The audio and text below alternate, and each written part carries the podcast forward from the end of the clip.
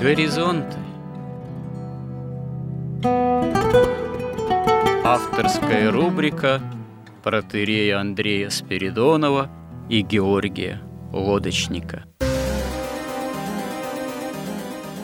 Люди, явления, события –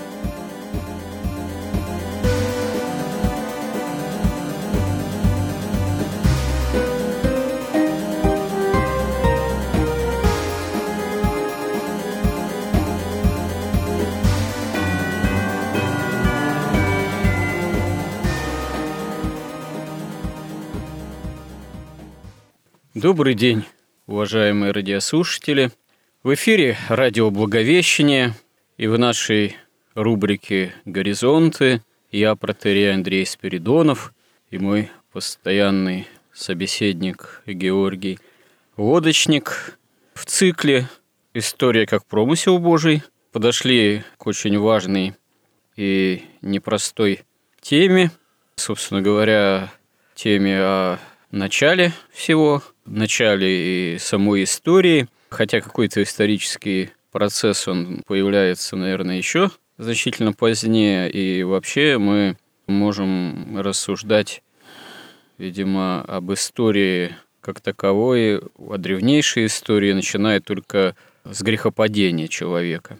То есть, начиная с, в общем-то, определенной духовно-нравственной катастрофы, которая имела следствие и для всего мира, ну, достаточно, видимо, сокрушительные, которые изменила характер э, бытия человека и всего мира, но об этом мы еще, если Бог даст, будем говорить несколько позднее. А сейчас у нас речь, собственно говоря, о творении мира, о шестодневе. И здесь э, нам надо постараться об этом поговорить именно ну, с точки зрения истории именно как промысла Божьего. Хотя, повторюсь, что, наверное, говорить о творении мира – это скорее не вполне исторические, так сказать, студии изыскания. Это что-то имеющее отношение, наверное, историки сказали бы, это скорее некая метафизика. Но для нас, как христиан, это прежде всего откровение Божие, это прежде всего именно суждение о происхождении мира пророка, наделенного этим откровением. И вот это очень важная такая тоже константа, если так можно выразиться, важная координата, что вообще о начале мира, о начале времени – мы можем говорить именно как о пророчестве, причем о пророчестве, обращенном не к будущему, а о пророчестве именно обращенному к прошлому, но обращенному к прошлому именно с той целью, чтобы иметь истинное понимание, ну, что называется, настоящего, истинное понимание человека в этом мире и в его отношении к Богу, и не в последнюю очередь истинное понимание самого Бога. В этом смысле именно человеческое восприятие, можно сказать, и личность пророка, и необходимость явления этой личности, ну, здесь во главе угла, конечно, применительно к теме о творении мира стоит сам пророк Моисей, но и не только он, потому что очевидно, что не он один, в общем-то, является автором основных библейских книг, хотя бы по той простой причине, что сам пророк, как человек оказывается, смертен, и его деятельность в определенный момент именно здесь, в условиях земной реальности, прекращается.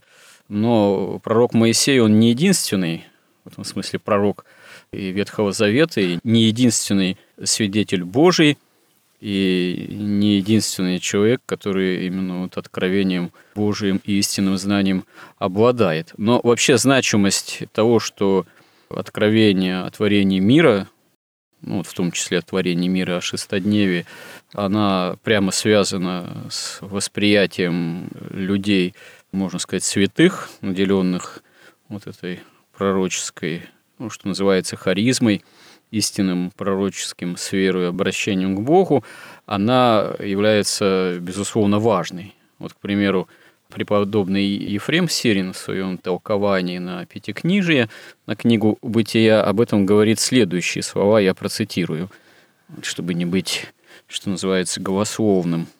Итак, преподобный Ефрем Сирин. Моисею поводом к написанию книги «Бытия» служило следующее. В умы людей, первобытных Творцом, вложено было ясное о нем ведение. Твари до столпотворения – были почитаемы тварями, но даже и после столпотворения проповедание истинного учения не прекращалось у сынов Симоновых вплоть до Моисея. Впрочем, потомки Авраамовы со времени переселения в Египет начали, подобно целому миру, терять ведение о Боге, удалились от добрых законов, запечатленных в природе, сотворенное из ничего стали почитать вечным – тварей, недавно получивших бытие, именовать Богом. Потому-то Бог восхотел через Моисея научить истине заблуждающихся современников его, чтобы на все века не распростерлось зло, пришедшее к ним по преданию. Ну, то есть, э, как мы видим из слов преподобного Ефрема Сирина, откровение Моисею о, можно сказать, далеком доисторическом прошлом – о сотворении мира, о сотворении мира из ничего, это есть особый необходимый промысел Божий, это, можно сказать, схождение, в каком-то смысле, даже, я бы так сказал, вторжение Бога с истинным знанием в отношении к сыновьям Израилевым с целью, чтобы и они, и все человечество вообще не утратило истинного знания о Боге, о мире, о происхождении мира и человека, и чтобы в дальнейшем это истинное знание, оно оставалось бы действительно присущим человеческому роду. Ну и действительно мы видим, что и для нас, и до сей поры, спустя тысячелетия, собственно говоря, откровение, которое содержит книга «Бытия», оно является исключительным, можно сказать, по силе ясности утверждение о том, что мир в собственном смысле сотворен Богом и сотворен из ничего. И это откровение дано нам, людям, дано именно человеку, тоже как свидетелю, участнику жизнедеятельности этого мира, как тому, кто является истинным, именно что свидетелем этого всего, свидетелем правды Божией, наблюдателем в каком-то смысле. То есть мир, он э, творится из ничего, начало миру полагается, и начало времени полагается, и в дальнейшем того, что вот мы называем историческим процессом, именно с той целью, чтобы во главе, венцом творения, во главе этого мира явился бы сам человек. В этом смысле даже святые отцы указывают на то, что по отношению к человеку сама Вселенная, это скорее даже микрокосм, а не макрокосмос. Вот. Э, этим макрокосмосом является в первую очередь сам человек, а Вселенная по отношению к нему является по отношению к человеку скорее некой средой обитания человека, э, великим тоже творением, но человек оказывается важнее и главнее. Ну вот обо всем этом применительно вот к э, той теме, которую мы заявили – история как промысел Божий. Стараемся поговорить в данном случае именно обращаясь к теме шестоднева, обращаясь к теме творения мира. Итак, вначале сотворил Бог небо и землю. Это действительно первые слова библейского повествования, библейского откровения. Они, кстати говоря, как святые толкователи – перекликаются и прямо могут и должны сопоставляться с первыми словами Евангелия от Иоанна. Вначале было Слово, и Слово было у Бога, и Слово было Бог. Вот. И действительно, и там, и там говорится о неком начале. Георгий, поделитесь вы своим знанием, пониманием, тоже почерпнутым из многих источников, что имеется в виду здесь в самых первых словах книги «Бытия», библейского откровения, под началом. Что это за начало? В начале это слово имеет временное значение или еще, поскольку времени не было, оно должно рассматриваться прежде всего имеющим какой-то все-таки вневременной характер? Ну, я бы начал с того вообще, ну, поскольку со времен Моисея прошло еще несколько тысяч лет, то я бы начал с того, во-первых, а зачем вообще Бог начал творить мир? И во-вторых, а вообще кто такой Бог? И здесь, конечно, я бы в первую очередь обратился к Дионисию Арипагиту. Потому что, ну, во-первых, и по глубине своих формулировок, ну, трудно мне с кем-нибудь сравнить, вот то, что он писал. А во-вторых, и сам язык у него такой, что именно вот этим языком как бы и должно говорить вот о таком запредельно непостижимом, божественном, действительно тем, что было до начала, да, и в начале, и, и после начала. Поэтому вот на вопрос, зачем Бог сотворил мир, кстати, это один из ответов вообще о смысле жизни, о котором мы говорили. Вот Дионисий Ареопагит в своей работе, которая называется «О небесной иерархии», он пишет в главе 4. Прежде всего, то сказать истина, что сверхсущественное богоначалие, благостью составив все сущности сущего, привело их в бытие. Это ведь характерная особенность причины всего, и все превышающие благости призывать сущее к приобщению себе. То есть Бог создал мир, чтобы приобщить его к себе – Продолжаем. Призывать сущее к приобщению себе, как каждому из сущего определено его мерой. Так что все сущее причастует промыслу, изливаемому из сверхсущностного и всепричинного божества, ибо его просто не было бы, не будь оно причастно сущности и началу сущего. Ведь все неживое причастно ему своим бытием, живое его животворное, превышающее всякую жизнь силе, а словесное и разумное, его самосовершенное – и предсовершенной премудрости, превышающей всякое слово и ум. Для чего Бог вообще создал мир, чтобы приобщить этот мир, и в том числе человека, к себе. И когда мы будем говорить о творении человека, это очень важное, важное сведение. И вот что такое Бог еще, который сотворил все это, и который э, сотворил, чтобы приобщить все это себе – и Дионисий Арапагит называет его тоже первопричиной. Вот он берет как бы главную сущность Бога, что это первопричина всего сущего. И он пишет о ней, что вот эта первопричина, она не живет и не жизнь. Она не есть ни сущность, ни век, ни время. Ей не свойственно умственное восприятие. Она не знание, ни истина, ни царство, ни премудрость. Она не единое и не единство, ни божественность или благость. Она не дух в известном нам смысле, ни сыновство, ни отцовство, ни что-либо другое из доступного нашему или чьему-нибудь из сущего восприятию. Она не что-то не из сущего и не что-то из сущего. Несущее не знает ее таковой, какова она есть, и она не знает сущего таким, какое оно есть. Ей не свойственны ни имя, ни слово, ни знание. Она не тьма и не свет, ни заблуждение и не истина к ней совершенно неприменимы ни утверждение, ни отрицание. И когда мы прилагаем к ней или отнимаем от нее что-то из того, что за ее пределами, мы и не прилагаем и не отнимаем, поскольку высшего всякого утверждения совершенная и единая причина всего, и выше всякого отрицания превосходства ее, как совершенно для всего запредельной. Ну, здесь э, мы видим пример такой хрестоматийного изложения того, что ну, в учебнике догматического богословия называется апофатическим богословием, то есть отрицательным богословием, отрицательным в том смысле, что, в общем-то, дается некое определение Богу, но через отрицание таких неких положительных свойств, которыми человек любит оперировать. То есть Бог э, в этом смысле изначально настолько запределен, вот, настолько инаков по отношению к миру – и по отношению к человеку, что вот обычные человеческие определения, понимания, формулировки, там, свойств, они, в общем-то, к Богу неприложимы. Но при всем при том, с точки зрения того, что называется положительным богословием катафатики, мы здесь должны иметь в виду, что Бог является прежде всего личностью. Бог даже не является чем-то, а он прежде всего является кем-то. У святых отцов мы находим определение, что главное положительное определение Бога – это то, что Бог есть любовь.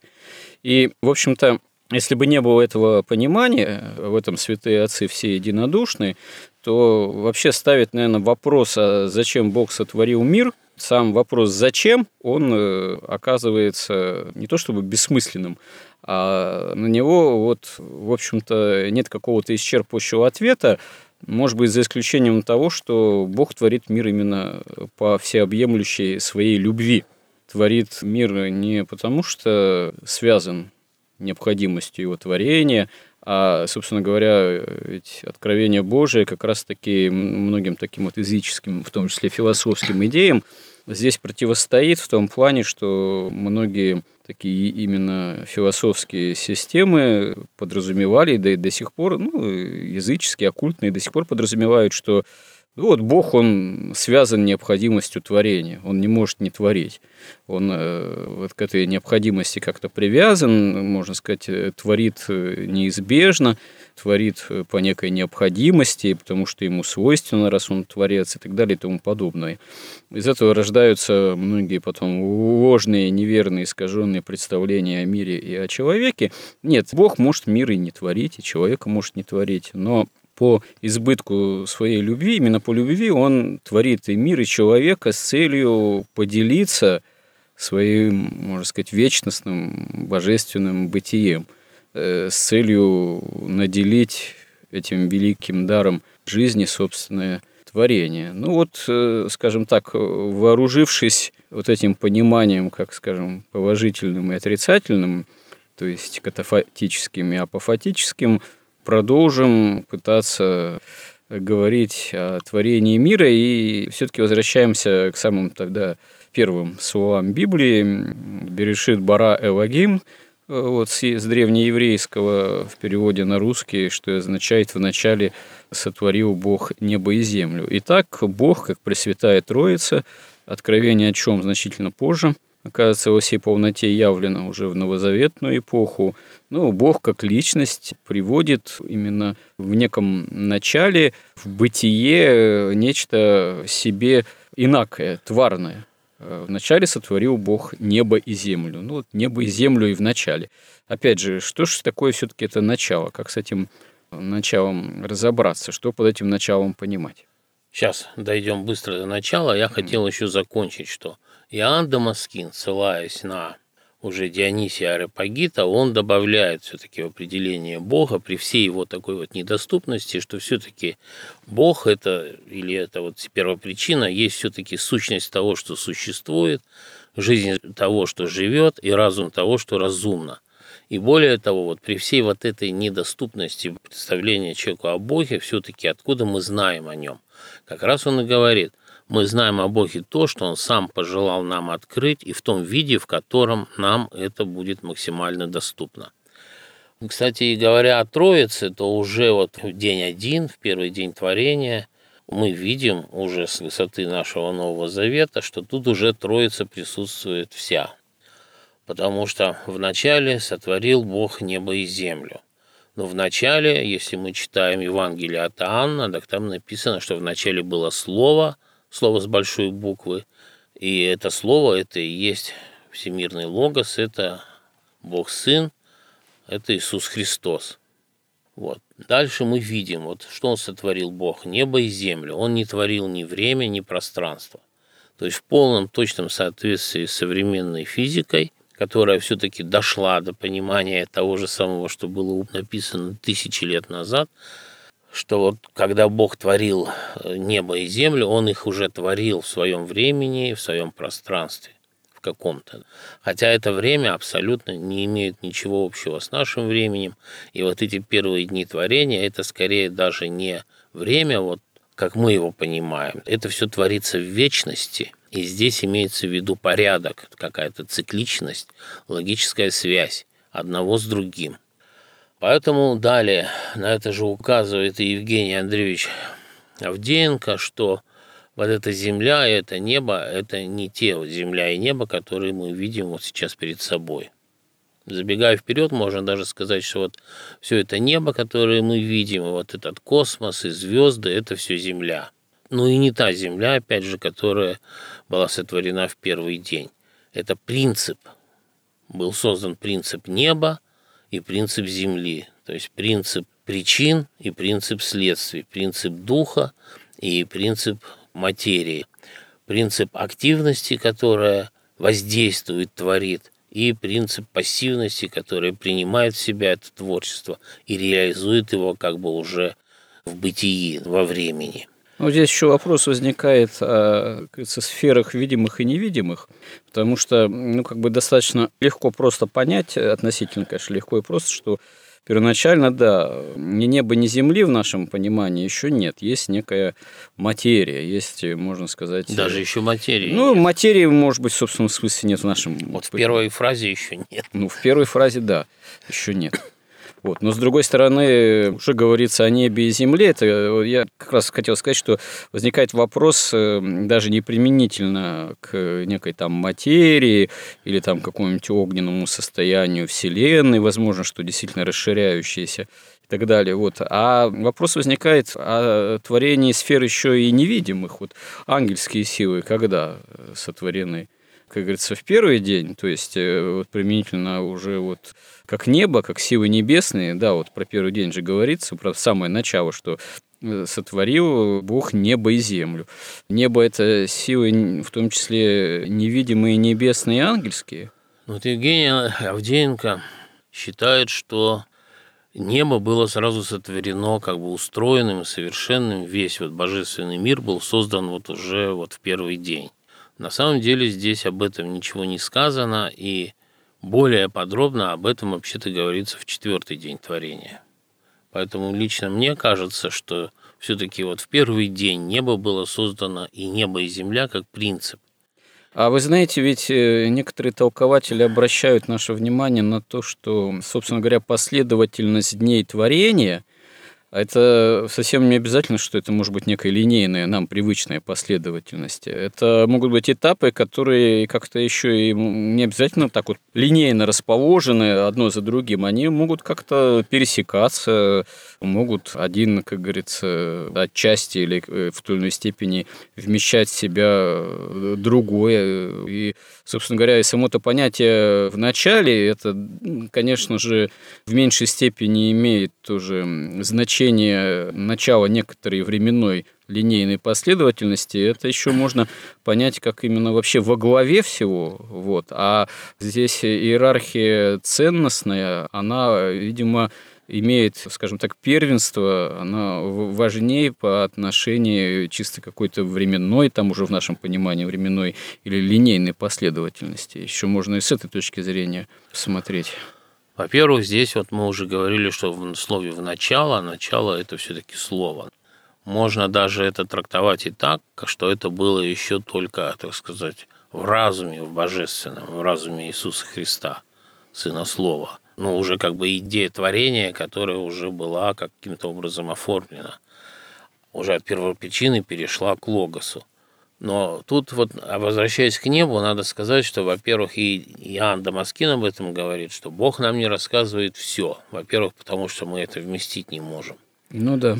Поэтому мы можем читать то, что нам сообщили, и можем гадать, конечно, уже было сотворено в этом небо целиком или частично – то есть все ангельские силы, вся структура. Дело в том, что читая следующие дни, мы частично видим, как формируется небо, уже небо как еще даже не небо, как вот опять же то, что мы видим, а небо как царство первопринципов. Но мы к этому придем. Я хотел ну, еще... Толкования же разного рода возможны. Ну, да, Есть конечно. в том числе и святоотеческие толкования, мнения, которые остались порой частными мнениями святых отцов и скажем так, не стали догматическими истинными, общеобязательными. И как раз вот в отношении этого всего мы не имеем каких-то в большинстве случаев окончательно догматических истин для всех обязательных, а возможно толкования. Хотя, допустим, Ну вот, например, формулировка, вот это, что Бог сотворил мир из ничего, это все-таки уже истина догматическая. Здесь уже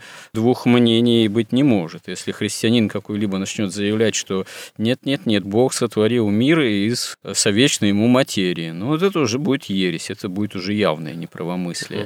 Ну, а да. в, в других каких-то вещах, там, допустим, вопрос, а когда ангелы сотворены, ну, здесь возможны разные мнения. Я у святых отцов встречал, ну, тоже мнение, которое не является окончательно догматизированным всеобщим, но встречал, что э, некоторые вот так высказывали, что в первую очередь ангелы все-таки были сотворены. Я повторюсь, это одно из святоотеческих мнений, а не окончательный догмат. Вот. Этим, кстати говоря, некоторые святые отцы объясняли, что отчасти это послужило неким мотивом для восстания потом части ангелов, во главе вот с Деницей Люцифером, поскольку его начало якобы возмущать, что вот я видел, как ты мир творишь, вот был свидетелем, можно сказать, участником, вот, а теперь ты меня заставляешь э, кланяться э, там, этому гораздо позже меня сотворенному человеку, там, этой тварной более, так сказать, позже сотворенной реальности, так сказать. Это ну, уже да. такая мусульманская идея. Ну, у святых отцов тоже я встречал у наших. Ну да, видимо, да, она, видимо, и не только, может быть, где-то и каббалистическая тоже, может быть, находится и в каббалистических построениях, может, мусульманских. Ну, Сейчас даже точно не вспомню, у кого. Возможно, что вот у преподобного Ефрема Сирина, но у кого-то из древних святых отцов я такую точку зрения тоже мне вот как-то встречалась при их чтении их текстов. Ну да, и тут я хотел бы еще обратить внимание на слово «сотворил», на которое обращает внимание и Евгений Авдеенко. Он говорит, что здесь слово вот это «сотворил» стоит в смысле, что творил, творил как произведение искусства, да, как да. поэму. Поэтос То есть он, и земли. Он вот не так вот как бы с таким, как я уже когда-то приводил эту цитату, со звероподобным рвением, как бы это вот работой, да, творил этот мир как-то вынужденно. Ну да, Богу это, да, не... Вот. Или как-то непроизвольно, что он вот просто, понимаете, вот, Зев, вы говорили, зевнул тут раз. Да, что вот это ему свойственно, да, вот это его природа. А он именно как творец, как произведение искусства начал творить мир. Это вот здесь, в этой первой фразе, именно об этом и сказано. И дальше говорится, земля же была безвидна и пуста, и тьма над бездной, и Дух Божий носился над водою. Тут мы видим уже Святого Духа. Мы уже видели Христа, первопричину самого Бога Отца, и появляется уже Святой Дух. Дальше говорится, какой же была земля. О небе тут уже ничего не говорится, что земля была безвидна и пуста. То есть она еще была никак не оформлена. Хаос. Да, возможно, был хаос. И тьма над бездною. То есть бездна, э, вот опять же, бездна в еврейском языке, как пишет Евгений Авдеенко, Значение слов бездны – это смущение, реветь, шуметь, приходить в смущение. Раскрылись бездны, начался потоп. То есть это какая-то, ну, как я себе представляю, что бездна – это бездна возможностей.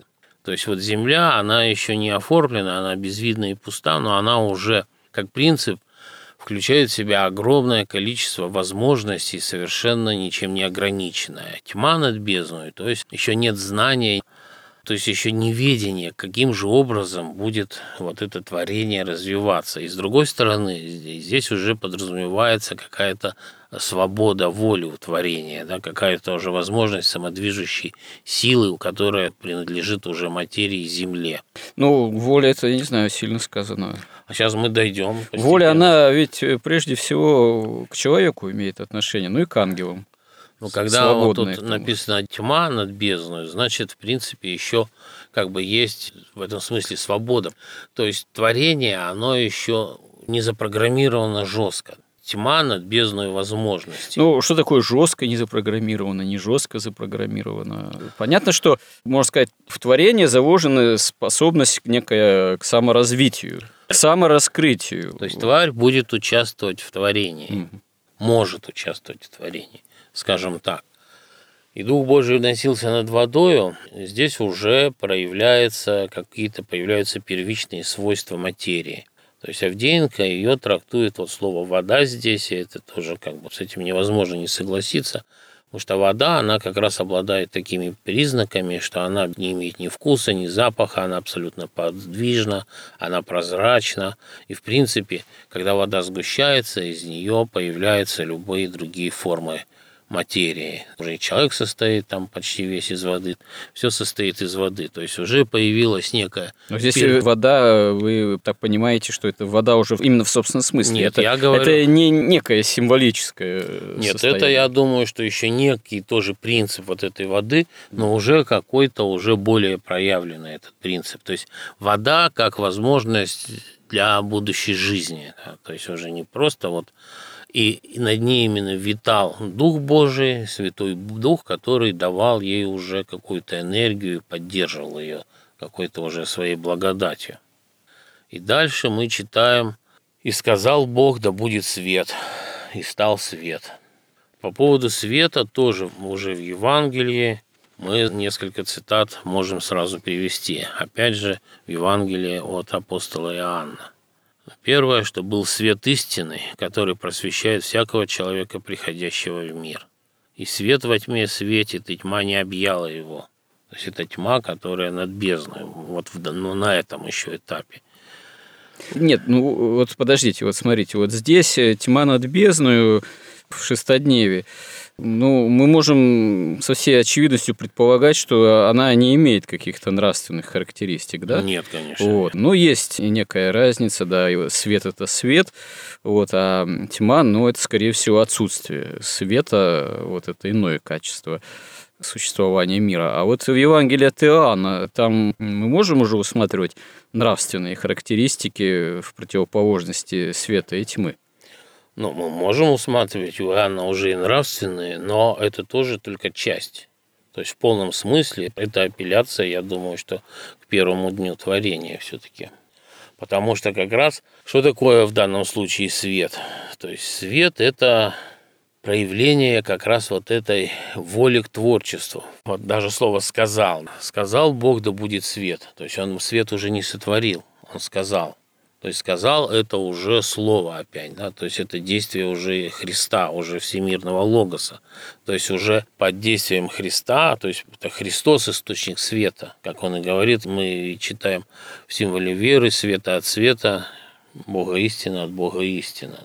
То есть вот этот свет, он исходит уже от Иисуса это Христа. Это не тварный свет в таком случае? Вот опять же, Авдеенко, он говорит, что это свет и нетварный, и не нетварный. А это отцвет благодати, так он говорит.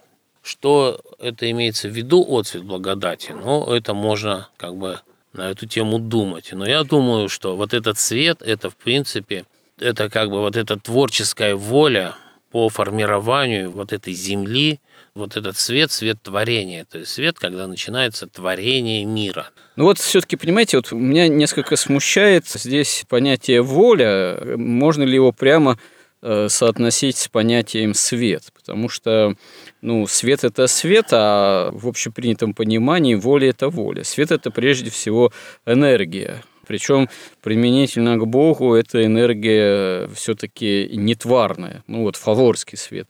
А воля – это, ну, прежде всего мы понятие воли соотносим с личностью, хотя у святых отцов, да, мы находим, что помимо так сказать, личностной, там, ну, по преподобному Максиму Исповеднику, гномической воли, прежде всего есть воля природная принципе, у святых отцов воля природная, она, можно сказать, и является первенствующим таким ну, понятием по отношению к проявлениям личностных волях, потому что личностные воли, они все-таки связаны с подчиненностью греховным стихиям, они скорее имеют такой греховный характер. Но это я уже, да, ушел, наверное, слишком далеко возможно, какие-то будущие темы, ну, о человеке, там, о грехопадении человека и так далее. Вот. Но вот все-таки, понимаете, я вот возвращаясь к понятию света, да, да будет свет, и понятию воли, которую вы употребили, вот, не знаю, у меня это несколько вызвало некоторое недоумение, насколько все-таки возможно соотносить понятие света и понятие воли, как вы тут это разъясните более что ну, вот мне, ясным образом. Мне кажется, что вот все-таки, когда тут написано «Дух Божий носился над водою», это, собственно, и есть вот эта энергия. Энергия жизни, энергия благодати.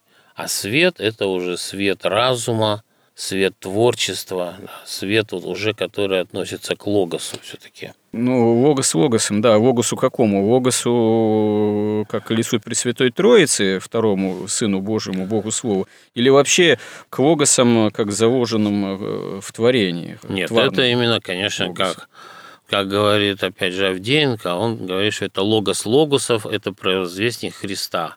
Хотя мне кажется, что это можно считать как раз, что это уже действие Христа именно как первологоса. Ну, может быть, я придираюсь с вашей точки зрения вообще, но мне самому интересно вот здесь более четкое разделение понятий. Все-таки вот этот свет тогда, да будет свет, это все-таки вот дух э, носился да, над водой, можно сказать, э, как там, руах, да, в оригинале, в еврейском, как говорится, как, это, как говорится, там в еврейском же даже не просто носился, а, можно сказать, высиживал, как птица, там, не знаю, высиживает ну, да, да, да. яйца, вот. Э, тут буквально так даже, действительно, вот это вот прямое творческое действие Духа Божественного, Духа Святого.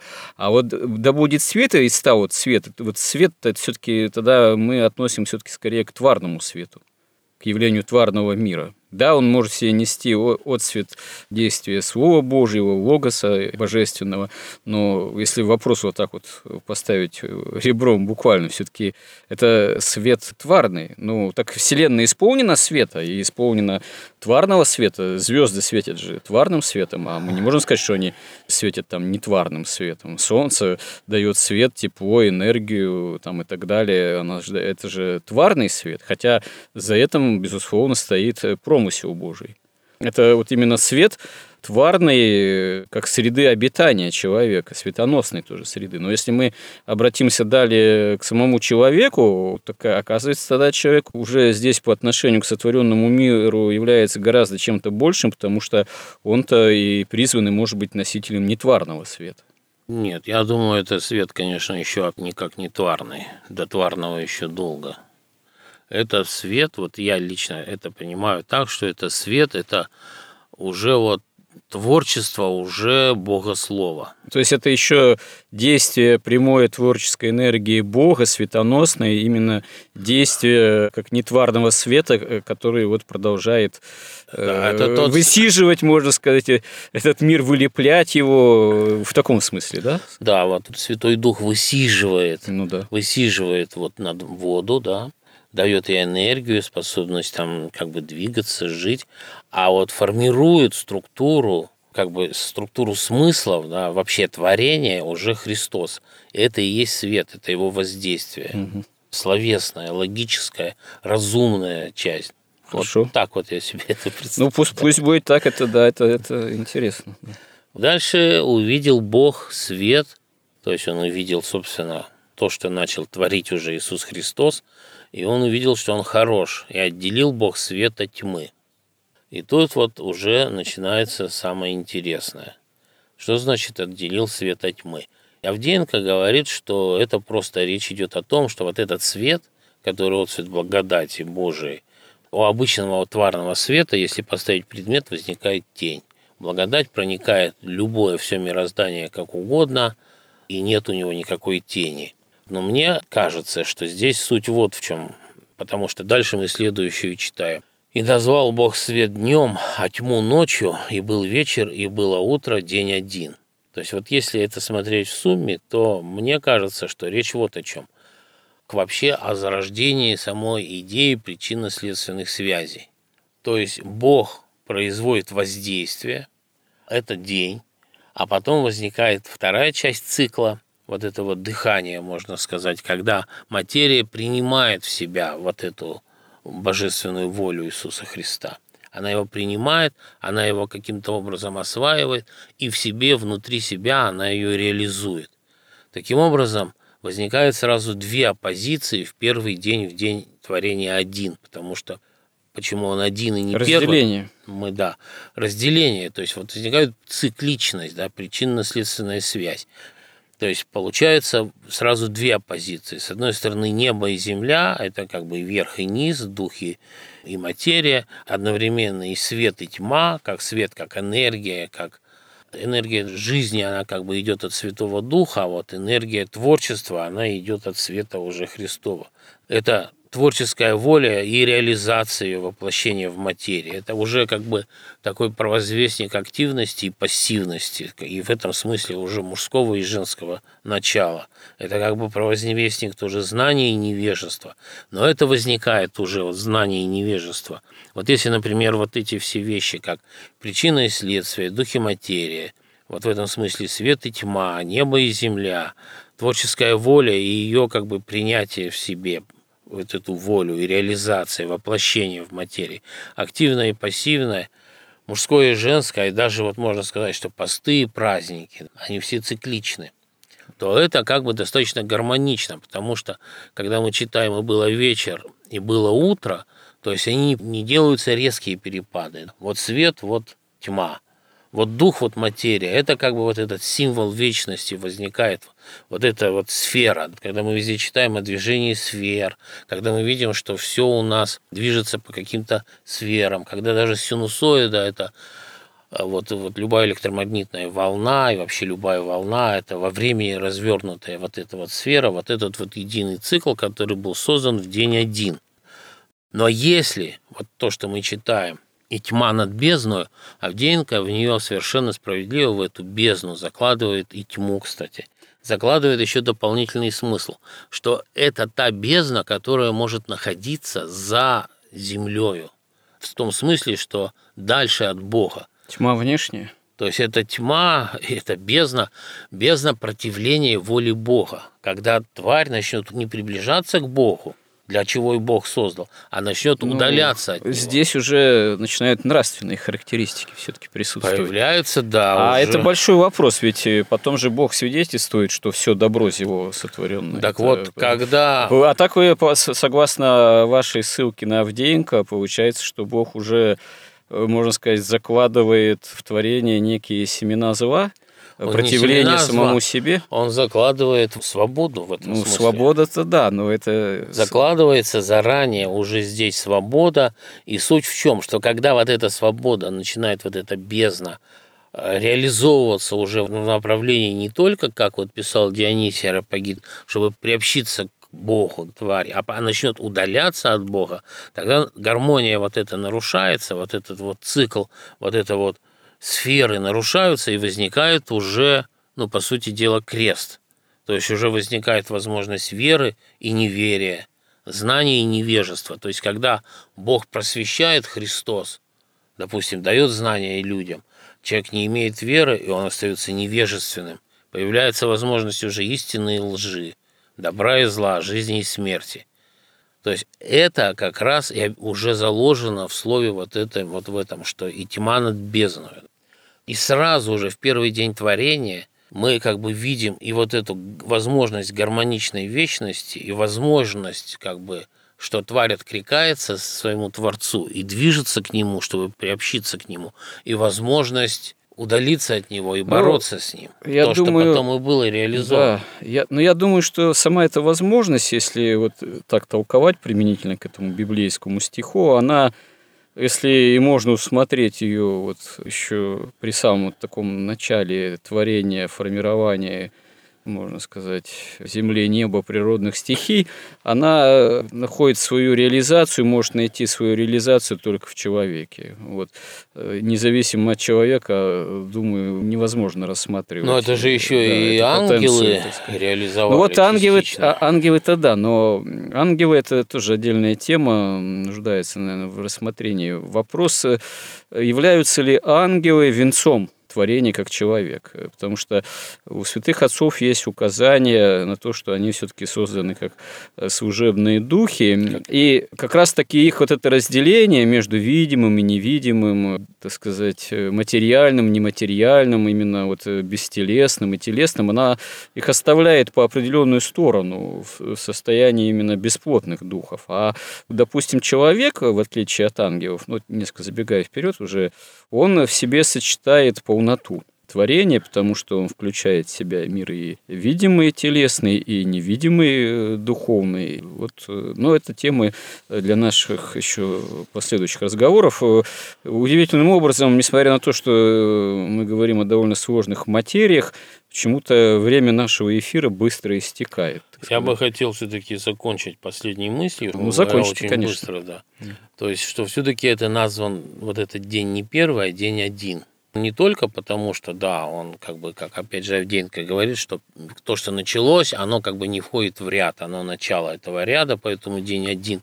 Но я бы сказал еще, он день один потому, что он повторяется потом во все дни остальные. То есть везде есть вот этот потом, что Бог сказал и стало так. То есть он воздействовал свет и стало так. Ответ тьмы, да. В этом смысле как бы то, что происходит днем и то, что происходит ночью, но это может быть уже мы в следующей передаче обсудим, потому что здесь же заложен и сам принцип познания вообще человеком, просвещения. Там точно так же есть вот эти вот то, что взаимодействует с Богом, как свет, как премудрость, как возможность принимать вот эту благодать верой, потому что вот этот свет первого дня, как знание, он воспринимается только верой человека, потом, последующим. И как тьма, когда он это уже логически все воспринимает каким-то образом, обсуждает, и вот укладывается у него, да, и вот даже мы говорили, почему филолог не сможет понять, что написано в Библии, если он просто филолог. Ну да, как узкий специалист, да. Да, потому что как это писалось? То есть пророк сначала воспринимал вот этот Христов свет, вот эту истину, у него есть вот эта премудрость, а после этого он ее вербально уже каким-то образом обрабатывал и записывал. И если читать этот текст просто как текст, вот вне вот этого света, благодатного, да, просветительного. Вне да, веры, с которым свет вне воспринимается. Веры, да, то там останутся вот эти буквы, там не будет этого вот смысла, потому что, как мы и начали с того, что Дионисий Аропагит писал, что фактически то, что написано вот здесь вот в шестидневе, это все написано о том, что еще и невидимо, и непредставимо, и вообще сверхсущественно и присущественно. Поэтому вот даже, например, как пример могу сказать, что вот когда-то я читал там апостола Павла, и мне казалось это все каким-то простым, таким пасконным, и непонятно, что там вообще читать. А когда я прочитал Дионисия Рапагита, то уже вот в этом отраженном свете Дионисия Рапагита я стал читать то, что писал апостол Павел, и мне стало открываться там просто действительно бездна премудрости. Да, хорошее слово все-таки, впечатляющая бездна. Вот, и на этой обращенности к бездне премудрости мы вынуждены наш нынешний сюжет уже заканчивать, но если Бог даст с Божьей же помощью, в следующих сюжетах обратимся к продолжению этого непростого, но довольно интересного все-таки разговора о творении мира, о шестодневе, об откровении Божьем. Храни Господь. Горизонты на радио Благовещение.